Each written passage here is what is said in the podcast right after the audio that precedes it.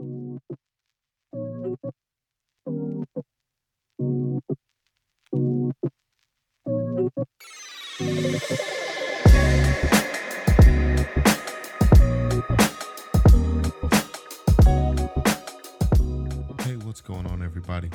back to Vantage Point Podcast. We bring insight, keys, and perspective to everyday living through the lens of God. I'm your host, Nick, and I'm excited you're back with us. But let me let me stop for a minute and say something to everybody's listening before we go any further. Like, I appreciate you. Really, really appreciate you. For you know, if this is your first time like listening to the podcast, I really like appreciate you because right, you taking the time out of your day, first time you've ever listened to us, and that just means so much to us. And so, with all the podcasts out there, with all the the messages that are out there, that you are literally taking the time uh, to be interested in Vantage Point podcast, and maybe somebody sent you the link, or you found it in a search, or or you just tuned in, or you've been with us since the beginning. Really, like I appreciate you, and more than that. I appreciate you for you, right? Whether you believe this or not, I just want to take this moment and say we're connected, right? This podcast, Vantage Point, connects us to each other. And, with every episode, I want you to know I'm praying for you, I'm believing with you, and standing in expectation with you for whatever it is you've been going to God for, whether that's in prayer, in your own desires of your heart, whatever it is that we at Vantage Point are believing with you. And God has some specific things for you, and I believe they will happen for you. I saw something earlier, right at September, and it said it's still time left in this year for God to move on your behalf. So maybe you've been waiting on something since the beginning of this year, right? Or you left last year still expecting this year to be your year. It's still time, right? I want you to know that it's still time for God to move in your life. And, and I don't want this podcast to ever become just something I do, right? I want you to get as much out of this, if not more, than I do right this journey has has allowed me to be closer to god his word his spirit and more so his people i get to literally with this podcast i get to reach people all over the globe with the gospel of jesus. And it's not something that i take lightly. And when i say we're providing insight keys and perspective my prayer is every episode is that you're getting insight into keys that unlock perspective for transformation in your life. I'm going to say that again.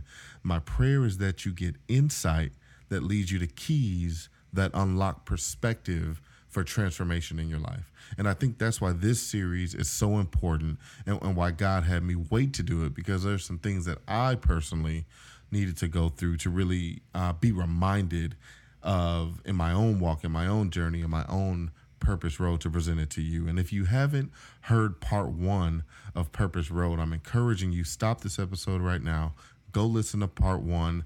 Uh, it was Purpose Road Detours. You don't want to miss it. And, and because this series is truly a building series where each episode builds on the previous as we really look into the life and journey of the Apostle Paul. And I mentioned it last episode that this series, uh, and quite honestly, this entire season of Vantage Point centers around the life of Paul in some way, uh, shape, or fashion. And so, this episode, I, I want to get a little bit deeper into his life and kind of get into his story a little bit and focus on where Paul began, right? We know that he was Saul before Paul, and I want to get into that story and that journey of his life. And so for episode two of Purpose Road, the title is Damascus. And I want you to go to Acts chapter 9, 1 through 15. That's where we're going to spend this episode today. And again, Acts 9, 1 through 15. And it says, Now Saul was still breathing threats and murder against the disciples of Jesus. He went to the high priest and requested letters from him to the synagogues in Damascus, so that if he found any men or women who belonged to the way, which means Jesus Christ, he might bring them as prisoners to Jerusalem right? And as he traveled, he was and was nearing Damascus. A light from heaven suddenly flashed around him. Falling to the ground, he heard a voice say to him, Saul, Saul, why are you persecuting me? Who are you, Lord? said Saul said, I am Jesus, the one you are persecuting, he replied. But get up and go into the city, and you will be told what you must do. The men who were traveling with him stood speechless, hearing the sound but seeing no one. Saul got up from the ground, and though his eyes were open, he could see nothing. So they took him by hand and led him into Damascus. He was unable to see for three days and did not eat or drink. And there was a disciple in Damascus named Ananias. And the Lord said to him in a vision, Ananias, here I am. Lord, he replied, Get up and go to the street called Straight. The Lord said to him, To the house of Judas, and as for and ask for a man from Tarsus named Saul, since he is praying there. In a vision, he has seen a man named Ananias coming in and placing his hands on him so that he may regain his sight. Lord Ananias said, I have heard from many people about this man, how much harm he has done to your saints in Jerusalem. And he has authority here from the chief priest to arrest all who call on your name. But the Lord said to Ananias, Go, for this man is my chosen instrument to take my name to Gentiles, kings, and Israelites. Again, verse 15. But the Lord said to Ananias, Go, for this man is my chosen instrument to take my name to Gentiles, kings, and Israelites. And it's so interesting when we kind of go when we go through this story of of Paul's conversion because ultimately this is Paul's salvation, right? Because Paul is actually before Paul he's Saul and he's a Pharisee. And, and what you see him doing at the beginning of this scripture is he's threatening and murdering disciples of Jesus Christ. Essentially, the religious leaders of the time were against the message of Jesus Christ, right?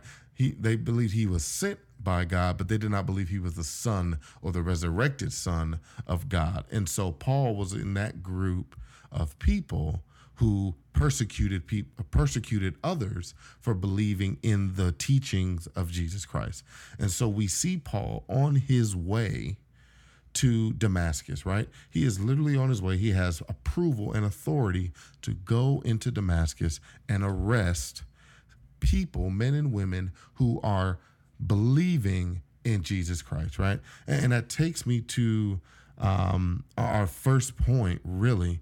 And as we dig into this a little more, I want you to understand that one of the things that's so vital with this story, and as we look at the story of Paul, we're going to see a lot of ourselves in this story, right?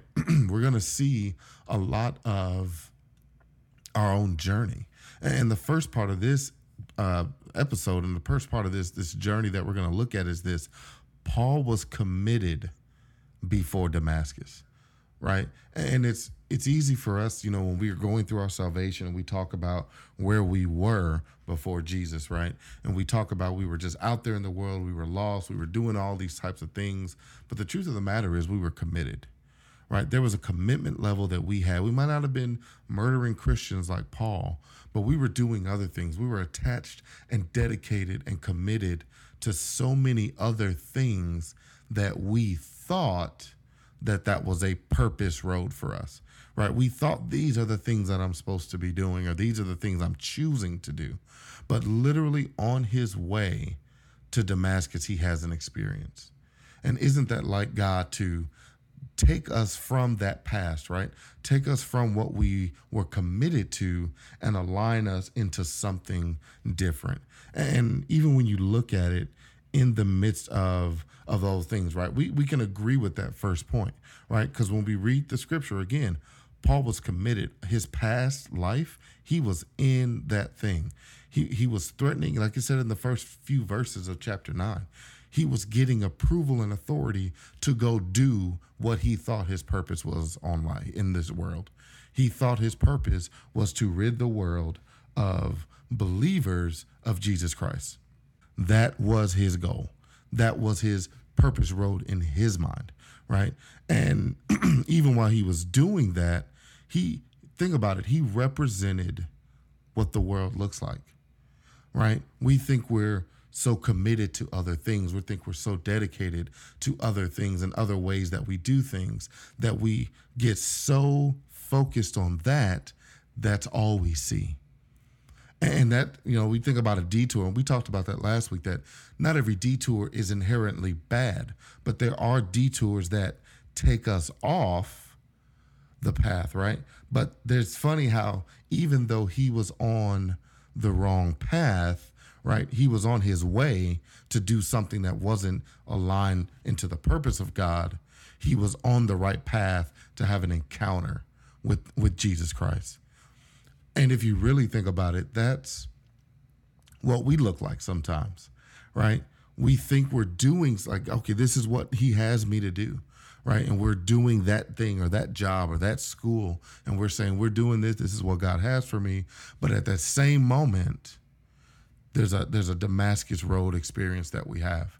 There's something that shifts our thinking into that very thing in that very moment that we have an encounter with God, right? And so when you think about that, you know, there was um, so much going on there, and, and I'm so thankful that you know what God has given me because there was so much you know going on. Like I, I wasn't out there thinking about reaching God's people, right? I was thinking of providing. I was thinking of making a name for myself. I was thinking of doing all those things. And at the interesting moment when I had this complete 180 of repentance, that God started to project and and shift and align me on a road that had everything to do with him and had nothing to do with me. And what ultimately that happened is it's it's it's the same thing when it happened to Paul. Like and that that gets me into point 2. Paul was met in the moment of Damascus, right? We know Damascus is a city, but a lot of times you hear it in church, you know, someone had a Damascus experience. They're referring to Paul. They're referring to this thing that he's had in this moment in his life that he has come to this moment of decision. He has come literally to a crossroad where his past and his present are intersecting to his future. Right? That's exactly what we see. Right? And so Jesus appears to him, and it says it, let's go back into the scripture, and it says it in verse 3. It says, As he traveled, and was nearing Damascus. He hadn't made it to his committed destination yet. A light from heaven suddenly flashed around him, and he fell to the ground and heard a voice say, Why are you persecuting me? And he immediately knew who it was. Who are you, Lord? said Saul said. I am Jesus, the one you are persecuting. Like, think about that. He literally has this moment on this road that he encounters a resurrected Jesus Christ. And, and if you really put it together, Jesus is addressing Paul when he was at his worst. And it was at that point that he was saved and resurrected from his life of sin. You think about that, right? And even that reminds me of Romans 5 and 8 that says, But God demonstrates his own love for us in this while we were still sinners, Christ died for us. Like he came to Paul in the moment he was still a sinner. He hadn't became Paul yet. He hadn't written two thirds of the New Testament yet. He hasn't he hadn't planted churches yet. He hadn't been a spiritual overseer for churches yet. He was still he was on his way to murder Christians when God met him. Where has God met you when you were on your way to? Think about that for a minute. He was on his way to Damascus going to arrest and possibly murder Christians, believers in Jesus Christ. And at that moment, he was stopped and he witnessed the reality of the very thing he was trying to destroy. And God broke into his life and he had a transformational moment. Like this story of Damascus is such an example of salvation in our lives. We are literally stopped in our tracks and led down a different path and set on our true purpose road. At that moment, God recognizes a sinner, and suddenly there's a light around him. And a sinner recognizes the sovereignty of God. A sinner submits and surrenders to God's will. That sinner is told specifically what to do arise and go to the city. Paul talks about this in Corinthians as a the beginning of a new life in Christ. And that Christ is the focal point of this experience. See, he saw Jesus for himself. He recognized him as Lord. He admitted his wrongdoing. He surrendered his life and he made a plan to obey. See, genuine change comes from an individual, genuine experience with Jesus Christ, and it prompts another life to have relationship with him. And, see, that's what leads to real transformation. That's what leads to the awesomeness that we see, the awesomeness that we can experience when it comes to Jesus Christ. There is so much to go on and on about. But if we really just look at this Damascus Road experience, that's all it boils down to. It's a sinner recognizing a Savior and a Savior saving a sinner. That's the power of Damascus. Because see, I don't care where you are. Let me let me share this with you. I don't care how successful you are. I don't care what accolades you have. I don't care where the, the trajectory of life has taken you. Unless you've had a Damascus, Damascus experience, unless you've met a Savior that saved you, you're not on Purpose Road You're on a road you might be on prosperity road. You might be on success road. You might be on um, you know accolade road. You might be on one of those streets. But unless you've had a damascus experience unless you are a sinner that met a savior and a savior that saved you you're not on purpose road. Because, see, Paul believed that he was persecuting blasphemers, but he was actually oppressing Jesus himself. And a lot of the times we think we're doing something for God, but in actuality, we're against God because we think we're doing it on our own or we're doing it in our own power. And I'm telling you, unless you've met the risen Savior of Jesus Christ and He's come into your life and changed you, Purpose Road has not begun for you yet. You might still be dealing with detours. You may not quite be there yet, and that's okay because He can get you there. And that's what's so powerful about point three. God sees Paul after Damascus. And I want you to think about that. The la- one of the last verse 11 says, Go over to Straight Street, the house of Judas, and when you get there, ask for a man from Tarsus named Saul. He is praying to me right now. See, when Paul started the journey of to Damascus, he was an enemy of the gospel. He was seeking to stop it and snuff it out, kill it wherever he could. But if there's one thing on this road that we can learn, it doesn't take much for God to change somebody's direction. And God saw Paul after Damascus. What do I mean by that? He saw his future. He saw Paul beyond Damascus. God knew, Jesus knew, Paul was on his way to kill Christians. He knew that. He was on his way to arrest Christians. He knew that. But he looked beyond that and he focused on afterwards. He sent him someone in in the in the person of Ananias to help him, right? He started out as an enemy. He encounters God and he arrives at Damascus. He still got to the destination, mind you, but not to accomplish what he set out to do. He actually became the very thing he was going to stop. Because, see, God sees us after the fact. He's not focused on that, what you've done or where you are on your way to do. He sees you at that very moment of what you're doing.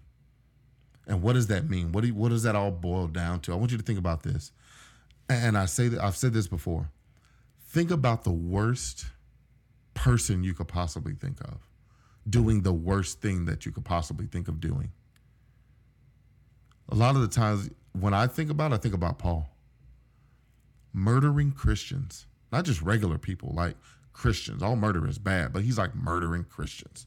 Like, think about that. He's murdering Christians. And God still used him. God still had a plan for him. God still changed his heart.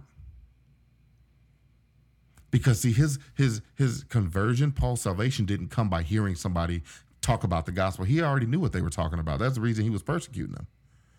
His transformation and his salvation came from a personal encounter that changed his life.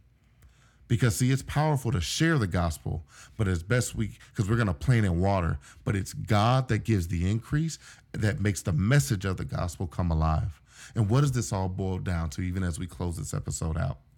Here's point four and this is something to hold on to you that I want you to hold on to. And I hope it gets a hold of you because even as we go into episodes three, four, and five, you're going to remember this statement and you're going to remember point four. Point four is this God is not worried about your past. He cares about he cares about you in the present and he has plans for your future. I'm going to say that again. God is not worried about your past. He cares about your present and has plans for your future. That's the power of Damascus. That's the power of that experience. That's the reason it exists. That's the only re- that's the reason why it starts you on a purpose road. Because here's the crazy part about it. Look at Paul at the end of this. He doesn't have everything yet. He has a transformed heart and an obedient spirit. That's what he has at the end of this Damascus experience. He's never preached before. He's not been anything like in the, what what we what we're gonna read in him doing, what we're gonna see him doing, what we know that he did. He hasn't done any of that yet. But he has a transformed heart and he has an obedient spirit. Let me ask you this what can God do with a transformed heart of a sinner and the obedient spirit of a sinner? We're going to find out here very soon. And I'm encouraging you Think about that. If you've been worried about your purpose, if you've been seeking and not knowing where you're going in this world, God is not worried about what you've done. He cares about you right now. And He has a plan and a purpose for your future. And it doesn't matter who you are. Because if He can take someone like Paul if he can take someone like a Noah, if he can take someone like a Peter, if he can take someone like an Abraham, if he can take any of these people and he can use them, what could he do with you? There's power in Damascus. There's power in that experience and that transformation. Salvation is the first step. And even as we close, there might be people listening to this. You don't even you don't know Jesus. Maybe you are Paul. Maybe you're on you're maybe you're on that way to Damascus. Maybe you're on your way to do something. But I'm encouraging you today that God is not worried about what you've done. He cares about you in this moment. And if you give him a chance, he has a plan for your future. I want to pray for everybody that's listening and I want to give you encouragement. And I, want you to just even say this prayer after me. It says, Lord Jesus, I know I'm a sinner. I ask that you come into my life. I know I'm not perfect. I've sinned. I may have even sinned against you. I'm hurting and I need you. I'm a sinner that needs a Savior. I believe you died, rose, and was lifted into heaven. And I believe with my heart and my mind that you are the, the Son of the living God. I give my life to you. In Jesus' name, amen. If you prayed that prayer, I'm telling you, you just made the first step in your purpose road now you're on that journey. Now there's so much that God is going to unveil, un, un, unveil to you and reveal about your purpose. Stay connected to Vantage Point. Get into your word. If you need help, reach out to us. We're going to be right here. We're going to come back again with more episodes of this series.